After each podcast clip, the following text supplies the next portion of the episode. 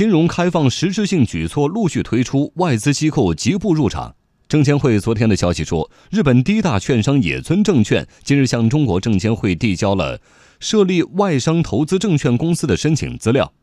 这是继瑞银证券之后第二家在中国内地申请控股证券公司的外资机构，表明金融业对外开放正在稳步推进。来听报道。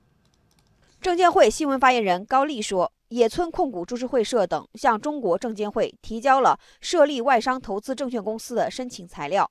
野村控股株式会社拟持股百分之五十一，证监会将依法合规、高效地做好相关申请的审核工作。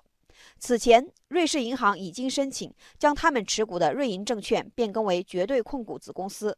成为新规颁布后首家在中国内地申请控股证券公司的外资机构。野村控股株式会社有望成为继瑞银之后的第二家。专家预计，后续可能会有更多的外资券商跟进。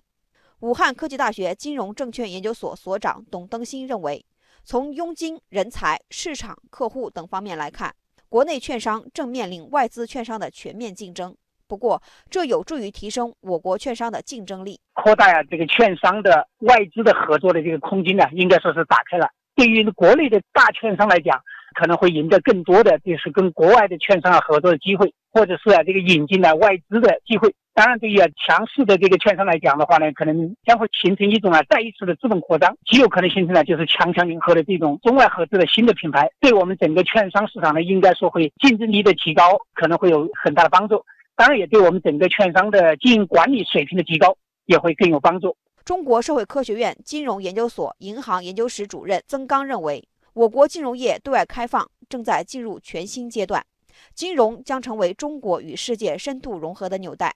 实际上，中国对外开放的步伐一以贯之，并有自己既定的步骤，是中国基于现实经济发展需要做出的战略抉择。同时，也让越来越多的外资企业机构走进来，共同分享中国改革开放的红利。商务部国际贸易经济合作研究院副院长张威说：“加入 WTO 的时候呢，我们是按照。” WTO 的规则来完成我们的开放，而从十八大以来，中国的开放更多的是走上自主开放的进程，主动的扩大开放，是一个负责任、守承诺大国的一个表现，也是我们对世界经济发展做出的一个非常重要的贡献。清华大学中国与世界经济研究中心主任李道奎说：“中国必须融入到世界发展的潮流中，必须融入世界历史发展的潮流中去，它只有融入了世界。”而且引领世界潮流的话，中国才能够发展，这是最根本的一条。那么潮流是什么呢？潮流是开放和融通。